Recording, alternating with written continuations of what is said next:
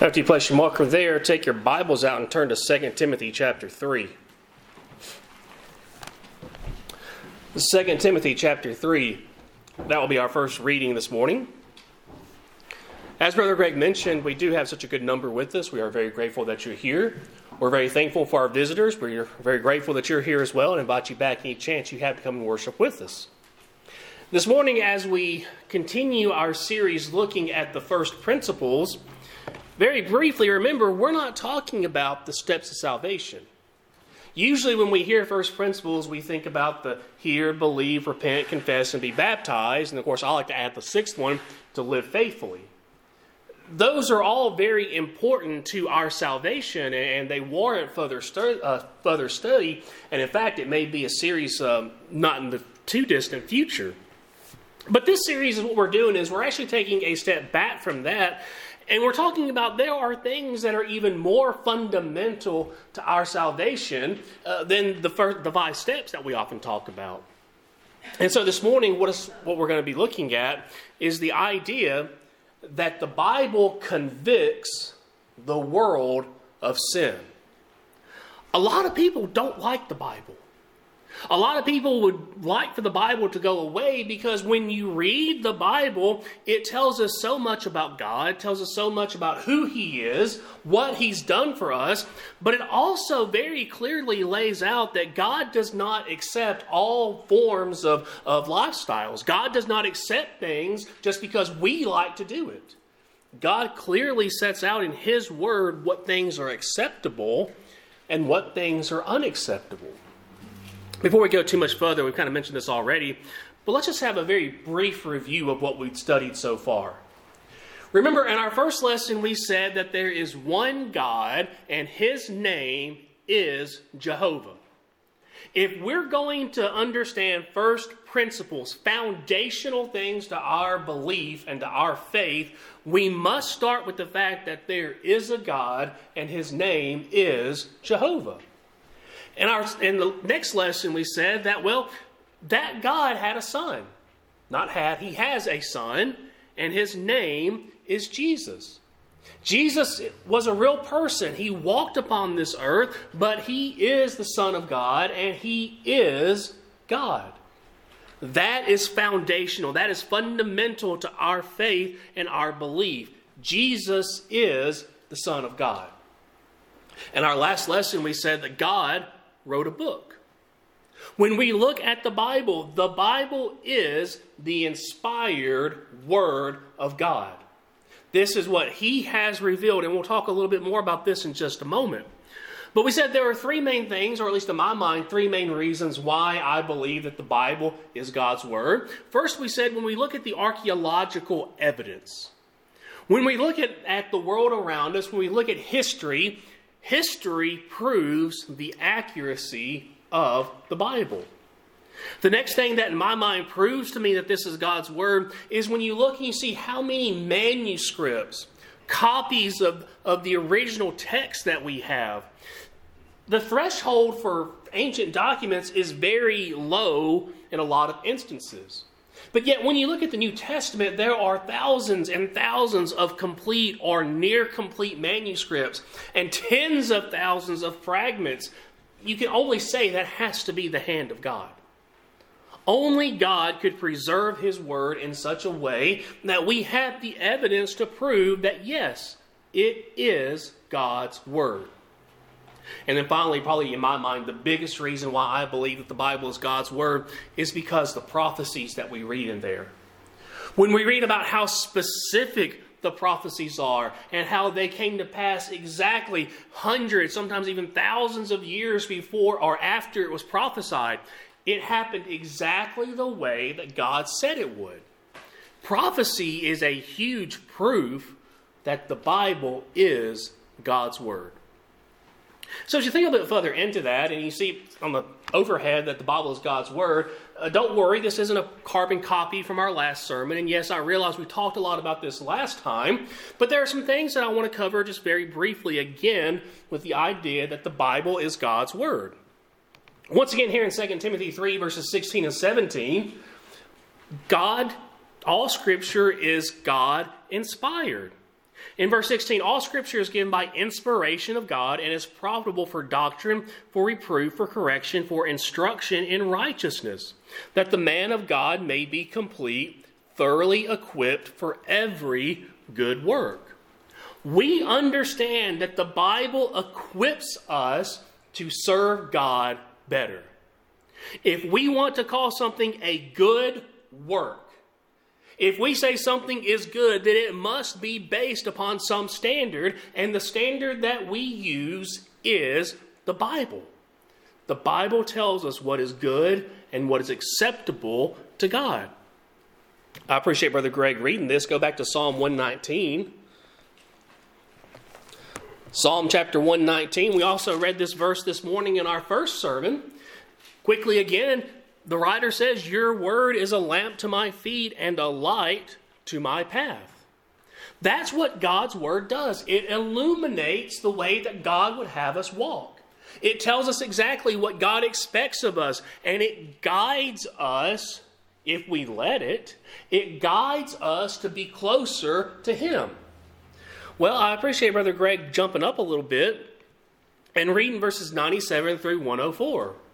I want to point out a few things as we read this again about how, what God's Word does. In verse 97, the writer says, Oh, how I love your law! It is my meditation all the day. How important should God's Word be to us? Extremely important. Because look what it does. You, through your commandments, make me wiser than my enemies, for they are ever with me. So, in the Word, the law, we understand God's commandments and we get wisdom. Verse 99 I have more understanding than all my teachers, for your testimonies are my meditation. I understand again more than the ancients because I keep your precepts. Now, notice verse 101 I have restrained my feet from every evil way. Once again, God's word sets forth a standard. In God's word, we have that which is good, which is lawful. And here the writer tells us when we live within God's word, then we restrain our feet from evil. It says about that I might keep your word. Verse 102 I have not departed from your judgments, for you yourself have taught me. How sweet are your words to my taste, sweeter than honey to my mouth. Through your precepts I get understanding. Now, notice the end here. Therefore, I hate every false way. That's a lot jam packed in just these few verses, is it not? A lot about what God's Word does. It teaches us, it makes us wiser, it helps us understand. But more importantly, it teaches us what God doesn't want, what God considers evil, and what God considers false. That's what God's Word does. That's what God's that's what God wants us to understand about his word. Keep it in the book of Psalm. Let's go to Psalm chapter 19.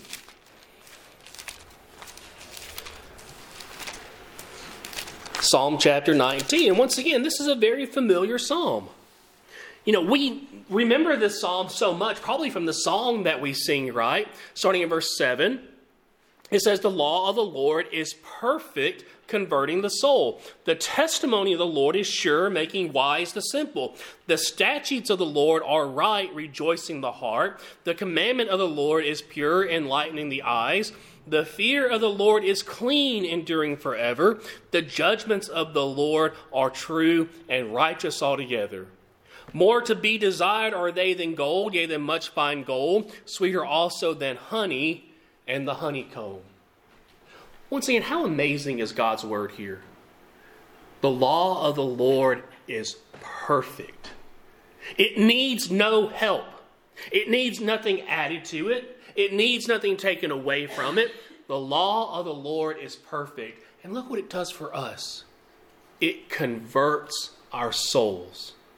It leads us, Psalm 119, 105 again, it leads us to God. And if we want God and if we want Jesus, look at how God's word is going to be to us. Better than gold, better than honey. That's what God's word is. Once again, we know verses 7 through 10, I would say fairly well, do we not? You know, if you're like me as we were reading through that, were you singing the song as well? I was. You know, we know those verses. Don't leave out verse 11. Because of how amazing God's word and all the things it does for us. Verse 11, moreover, by them, all the things that we read about, right? The law of the Lord, the justice, the judgments, the testimonies, all those things, by them your servant is warned. And in keeping them, there is great reward. Do you get the point we're trying to make here? Yes, God's word is amazing. Yes, it tells us exactly what God wants us to do, but it warns us. And it says God does not approve of these. This is against God's word. These are things that God is not for. It tells us about sin. The Bible convicts us of sin. The Bible tells us that sin is lawlessness. If we have the perfect law of God, and we're saying that sin is lawlessness, then we put that together and we understand that sin is transgressions from the perfect law of God. The Bible convicts of sin. Having convictions, what we see more and more, convictions aren't very popular in our society. And the reason why convictions are not popular is because convictions say that there is right and there is wrong. It makes it black and white. It makes it easy to understand. You think about the Bible. The Bible says, Thou shalt not steal. Well, what if somebody's starving? What if they have a really good reason? There's no good reason. The Bible says, Thou shalt not steal. When we look at that, do you, are you convicted that the Bible is right or are you convicted that the Bible is wrong? It's either or. You can't do both. People don't like convictions. A conviction is simply a firmly held belief or opinion. That's what a conviction is. I believe something. I am convicted about something. That's what a conviction is. Brethren, so many pride themselves that, you know what? We're just so open minded. We're so progressive. You know, we can change our minds. We can change just on a whim. One of my favorite teachers in high school used to always tell us have an open mind, absolutely. But don't be so open minded that your brain falls out. Brethren, I think that's where we are as a society. We are so worried, so scared that we're going to we're going to offend somebody or somebody's not going to like what we say. We want to be liked, and so because of that, well, we just go with the flow. What's popular today? What do people want to hear today? And can I suggest to you this morning that that thought process has no place in religion? That mentality has no place when we look at God's Word. In fact, quite the opposite. Let's go to 2 Timothy chapter 4. 2 Timothy chapter 4. You'll remember that Paul is coming to the end of his life. He recognizes that. And so he's writing to his beloved son in the faith, and he is encouraging him to continue the fight, to continue preaching. And in verse 2, he says, Preach the word, be ready in season and out of season, convince, rebuke, exhort with all long suffering and teaching. For the time will come when they will not endure sound doctrine, but according to their own desires, because they have itching ears, they will heap up for themselves teachers and they will turn their ears away from the truth and be turned aside to fables. Is that not exactly what we're talking about this morning? I don't like what you teach, so I'm going to go find somebody who teaches something different. I don't like what your church says about this topic, so I'm going to go find another church that teaches the opposite of what you teach. I don't want to hear what you have to say uh, because I want to hear something else. That's exactly what happens here. And Satan is very effective because he recognizes that if people don't want to hear the truth, and they have people who claim to speak truth in the name of religion, even though it's against what the Bible says, oh, people will eat it up. people will accept it. And, brethren, that's what we're seeing today, is it not? Is that not what we see? People, they have itching ears. They don't want to hear truth, and so they'll find somebody who will teach to them lies. It's the same thing that we saw in the, in the history of Israel, is it not? Do not prophesy to us truth, prophesy to us smooth things. Things that we want to hear, things that we like, things that make us feel good. Because we, as a people, we tie religion to feelings. If a church isn't making me feel good, then it's not a religious church. Brother, that's wrong. That is wrong. Now, should we edify one another? Of course. But we have to make sure that we do it according to truth. Look in Ephesians chapter 4.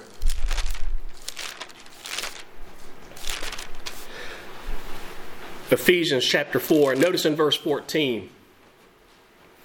Paul, writing to the church of Ephesus, he says that we should no longer be children tossed to and fro, carried about with every wind of doctrine by the trickery of men and the cunning craftiness of deceitful plotting.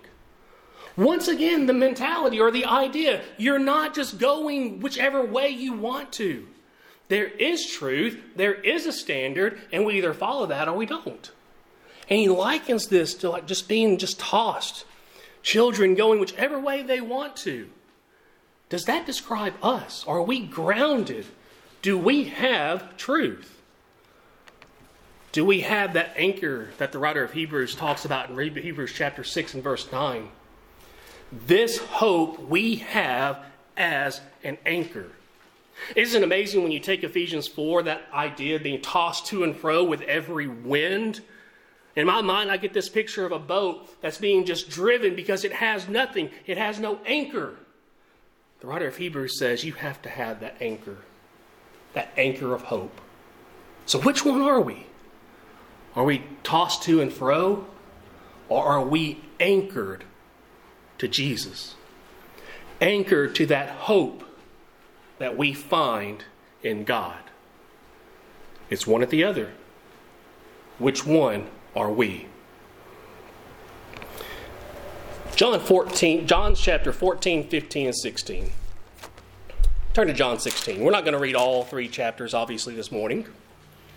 But in John 14, 15, and 16, what we see is that Jesus lays out the work of the Holy Spirit.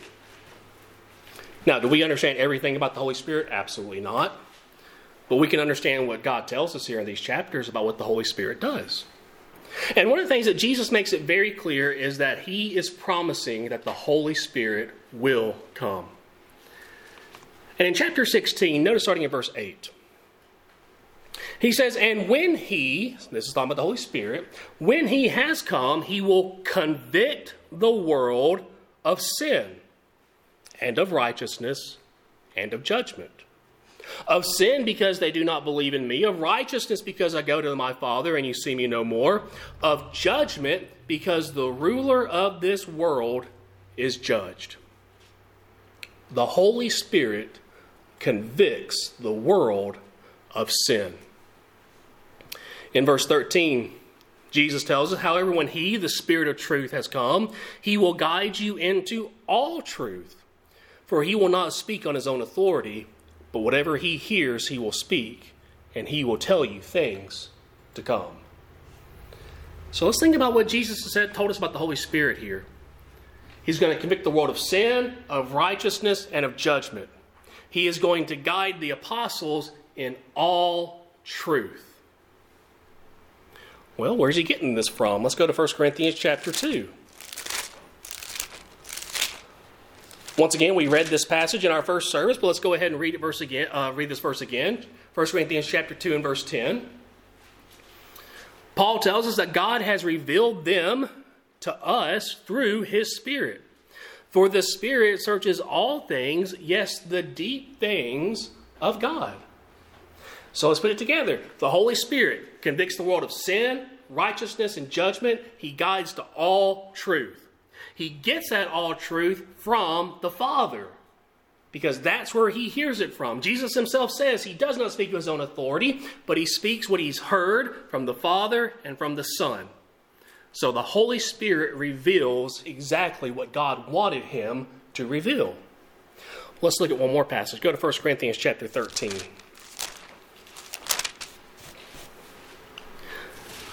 1 Corinthians chapter 13. What is 1 Corinthians 13 usually known for? Well, it's the love chapter. Paul talks about love and what love does, and absolutely that is part of it. But the part that I was to think about this morning really jumps back to like chapter 10 of 1 Corinthians because the church at Corinth had a problem. Well, they had a lot of problems. One of the problems that they had was with spiritual gifts. People had this mentality oh, I can speak in tongues, therefore I'm more important than you who could prophesy or you who could do something else. Tongues was the preeminent gift. And Paul's point here is that no, all spiritual gifts work together to edify God. But they were abusing them. And so Paul is laying out the argument, laying out the case. Don't abuse the spiritual gifts, use them to glorify the body, to glorify God. But then he says there's a better way. At the end of chapter 12, he says, earnestly in verse 31, earnestly desire the best gifts, and yet I show you a more excellent, a better way. Then he starts talking about love. But I want to drop down to verse 10. Paul is saying spiritual gifts have a purpose, they confirm the Word of God. But in verse 10, but when that which is perfect, your version may say complete, when that which is perfect has come, then that which is in part will be done away. What's Paul talking about here? What's perfect and what's in part? Well, do you remember Psalm 19? The law of the Lord was what? It was perfect. So the Holy Spirit is going to guide, He's going to preserve God's Word, He's going to give us the complete Word of God. And when that happens, those things that are in part, what's He been talking about for three chapters? Spiritual gifts. When those that are in part will be done away. Do we need to prophesy any more today? No, we have the complete Word of God. Do we need spiritual gifts today? No, we have them confirmed, John 20, verses 30 and 31, that we may believe that Jesus is the Christ, the Son of God. That's what the Bible is the perfect, complete Word of God. And it does everything that Jesus said it would do. It convicts the world of sin, it convicts of righteousness, and it convicts of all those things it convicts the world of sin. For the rest of our time this morning, very quickly, I want to look at three examples. Three examples in the Bible of people or groups that were convicted of sin. And look at how they responded. But we're going to play a little bit of what if. Think about how they could have responded. So let's just jump right into it. I want to think about the city of Nineveh. Think about the city of Nineveh. Well, what was the city of Nineveh? Well, we know it was the capital of the Assyrian Empire. Well, who were the Assyrians? What were they known for? Well, they were a very strong nation. They're the ones who took the northern kingdom of Israel into captivity, but they were also known for their cruelty. They were a very wicked nation. Do you remember the prophet that was sent? At least one of them. There were two. That were there were probably multiple ones, but the most famous one in our mind that was sent to Nineveh to prophesy. Of course, that was Jonah. Go to Jonah chapter three.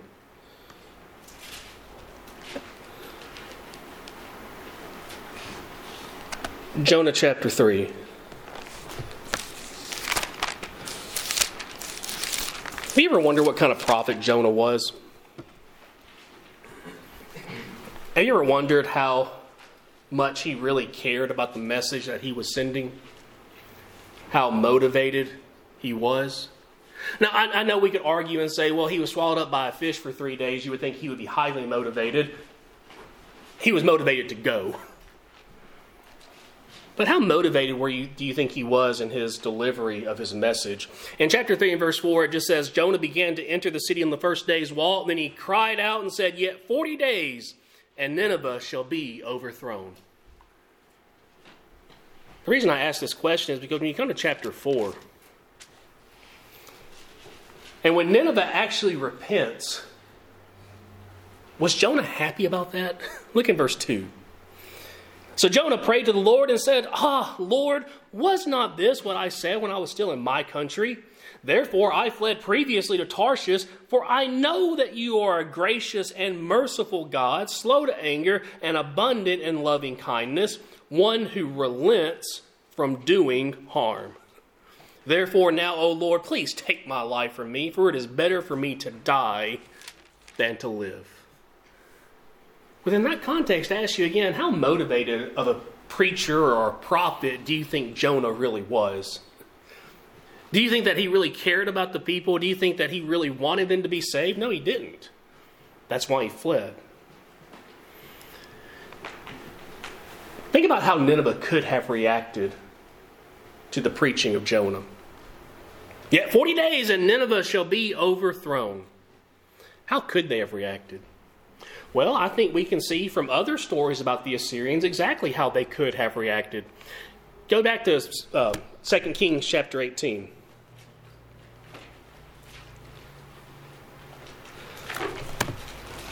Second Kings chapter 18. Do you remember a man by the name of the Rabshakeh? He was sent by the king of Assyria to Jerusalem to try and negotiate a surrender. And while the Rabshakeh is talking to the officials in Jerusalem, he makes several claims and several boasts about the Assyrians. One about how mighty of a nation they are. Remember how he mocks Israel? I'll give you horses, and if you can find people to, to ride them, if you can find people to man the chariots, they're yours. Oh, you think you're so strong? Look at all these other nations that we've conquered. We'll drop down to verse 33. Look at the attitude of the Rabshakeh has towards foreign, you know, false gods, but foreign gods. In verse 33, he says, Has any of the gods of the nations at all delivered its land from the hand of the king of Assyria? Where are the gods of Hamath and Arpad? Where are the gods of Sepharvaim and Hena and Ivah? Indeed, have they delivered Samaria from my hand? Who among all the gods of the lands have delivered their countries from my hand, that the Lord should deliver Jerusalem from my hand? The point I'm trying to make here, brethren, is that the people of Nineveh could have had this same attitude. Well, who's going to overthrow our city? Who is Jehovah? Isn't that what Pharaoh said to Moses? Who is the Lord that I should obey his voice? You got a preacher who probably didn't care a lick about the people. He probably wasn't that enthusiastic with his message. He was preaching an unpopular message to a people who obviously didn't care about other gods. How could the people of Nineveh reacted to this? But isn't, isn't it amazing how they did react? Probably should have told you to keep a finger there in Jonah. Let's go back to Jonah chapter 3. And let's look at exactly how they reacted. They didn't reject it. They didn't kill Jonah. They didn't ex- expel him from their city.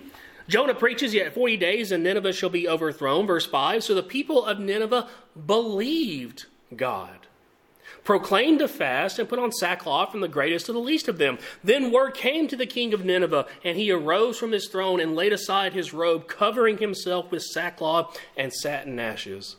And he caused it to be proclaimed and published throughout Nineveh by the decree of the king and his nobles, saying, Let neither man nor beast, herd nor flock taste anything. Do not let them eat or drink water, but let man and beast be covered with sackcloth and cry mightily to God. Yes, let everyone turn from his evil way and from the violence that is in his hands. Who can tell if God will turn and relent and turn away from his fierce anger so that we may not perish? Then God saw their works, that they turned from their evil way, and God relented from the disaster that he had said he would bring upon them, and he did not do it. Why did the people change? Why did they repent? It wasn't because Jonah was such a great preacher. It wasn't necessarily because they, they held Jehovah in higher esteem than all these other gods. No, they were convicted of their sin. They were convicted and they turned, they changed, and what did God do? he relented his punishment. Let's look at another example. Let's look at David. Go to 2 Samuel chapter 12. Once again, we know this story. In chapter 11 is David and Bathsheba, right? David commits adultery, a child is conceived, and to hide all of that, he tries to get Uriah to go back to his wife to cover it up. And when Uriah won't do that because he's an honorable man, David murders him. Well, in chapter 12, we see that Nathan, a prophet of God, comes to David and he tells him a story. The story about the rich man and the poor man. Oh, the rich man had plenty of flocks, he had herds, but this poor family only had one little lamb and he treated it like it was family. Well, guests were coming for the rich man, and the rich man, instead of taking from his own flock, he went and took the lamb from the poor man, slaughtered it. That's what he fed his guests. And do you remember David's reaction to this story? He was furious, and rightly so. He says that man will repay fourfold of what he took, and his life will be forfeit. He is angry. He is mad. Look at verse 7. Then Nathan said to David, You are the man. Could you imagine what a sinking feeling David would have had at this point? David recognized restitution had to be paid. He recognized he was ready to execute judgment on this man. And Nathan goes, You're the man.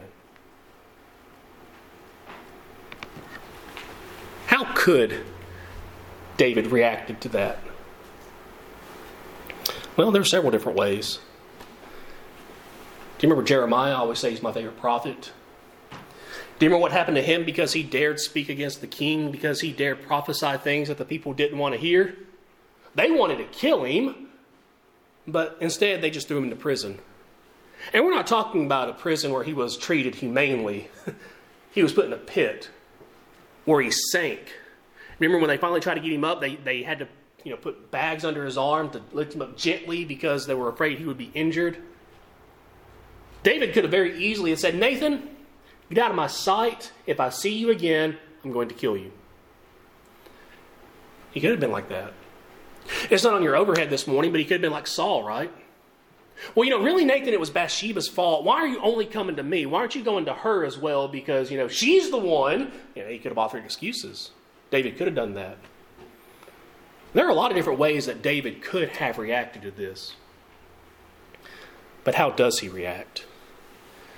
Chapter 12, verse 13. So David said to Nathan, I have sinned against the Lord. What a profound statement, right? No excuses. No, but, but, but, uh, I've sinned against the Lord. If there's any question of how David felt about this, go to Psalm chapter 51.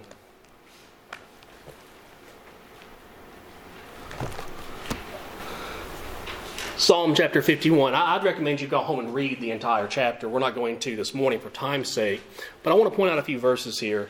Psalm 51, notice in verse 14. David says, Deliver me from the guilt of bloodshed, O God, the God of my salvation, and my tongue shall sing aloud of your righteousness. O Lord, open my lips, and my mouth shall show forth your praise. For you do not desire sacrifice, or else I would give it. You do not delight in burnt offering. The sacrifices of God are a broken spirit, a broken and a contrite heart. These, O God, you will not despise. David, the king of Israel, the man after God's own heart, when he hears, You are the man, you are convicted of your sin, he simply says, I've sinned. He has a broken spirit and a contrite heart. So the men of Nineveh, they repent. And God spares them. David, he repents. He says, I have sinned. And God relents. He's, he has to suffer the consequences, absolutely. But his life is not forfeit. Let me give you one more example. We've had two good examples, right? The men of Nineveh and now David. Let me give an example that's maybe not as good. What about Felix? Do you remember Felix? Go to Acts chapter 24. It's not been that long ago since we studied this in our auditorium Bible class, so hopefully this is still fresh. But you remember in Acts chapter 24 that Paul is giving a defense. Felix was the governor of Judea, the Roman official.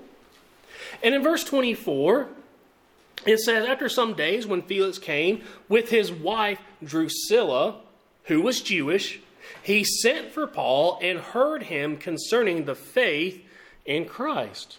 Now, verse 25. Now, as he reasoned about righteousness, self control, and the judgment to come, why does that sound really familiar? That sounds an awful lot like what we read in John about the Holy Spirit, right? Convict the world of sin, of righteousness, and of judgment.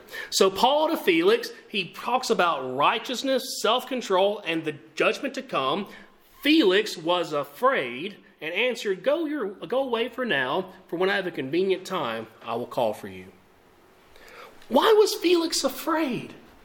I mean, Paul is just talking about righteousness, he's talking about self control, he's talking about judgment. What would make Felix afraid? The Bible doesn't tell us exactly. But I think history tells us why Felix was so afraid. It's interesting how Luke records specifically that Drusilla, his wife, came with Felix. And it's interesting how Luke also records that Drusilla was Jewish. She was a daughter of Herod. When you go to history, history tells us that it was not a lawful marriage. This was actually Felix's, I believe, third wife. And this would have been Drusilla's at least second, if not third, husband. Do you think that came up when Paul's talking about righteousness and self control? Do you think the consequences of what they're doing was coming up when he talked about the judgment to come? From his reaction, I think absolutely. So, once again, how could have Felix reacted to Paul's preaching? He could have recognized that they were in the wrong, recognized that something had to change, and he could have done it. He could have changed, he, he could have made his life right. But how did he respond? Verse 26 Meanwhile, he, also Felix, also hoped that money would be given him by Paul that he might release him. Therefore, he sent for him more often and conversed with him. What do you think they talked about? Do you think Paul changed his message? Do you think that Paul changed what he talked about? Righteousness, self control, and the judgment to come? How long did this go on? Verse 27 Two years. Porcius Festus succeeded Felix, and Felix, wanting to do the Jews a favor, left Paul bound. For two years, Felix heard preaching and teaching. Can I suggest to you this morning that I believe that Paul would have been a more motivated preacher and teacher than Jonah was? He cared more about people than I believe that Jonah felt about the Ninevites. And yet Felix just says, Go away. When I have a convenient time, I'll call for you. We don't know for certain what happened, but I believe, I believe the way the Bible leaves it, a convenient time never came. Was he convicted of his sin? I believe so. He was afraid, was he not? Did that conviction lead to anything? It did not. Take out your song books. Turn to the number that Brother Greg selected.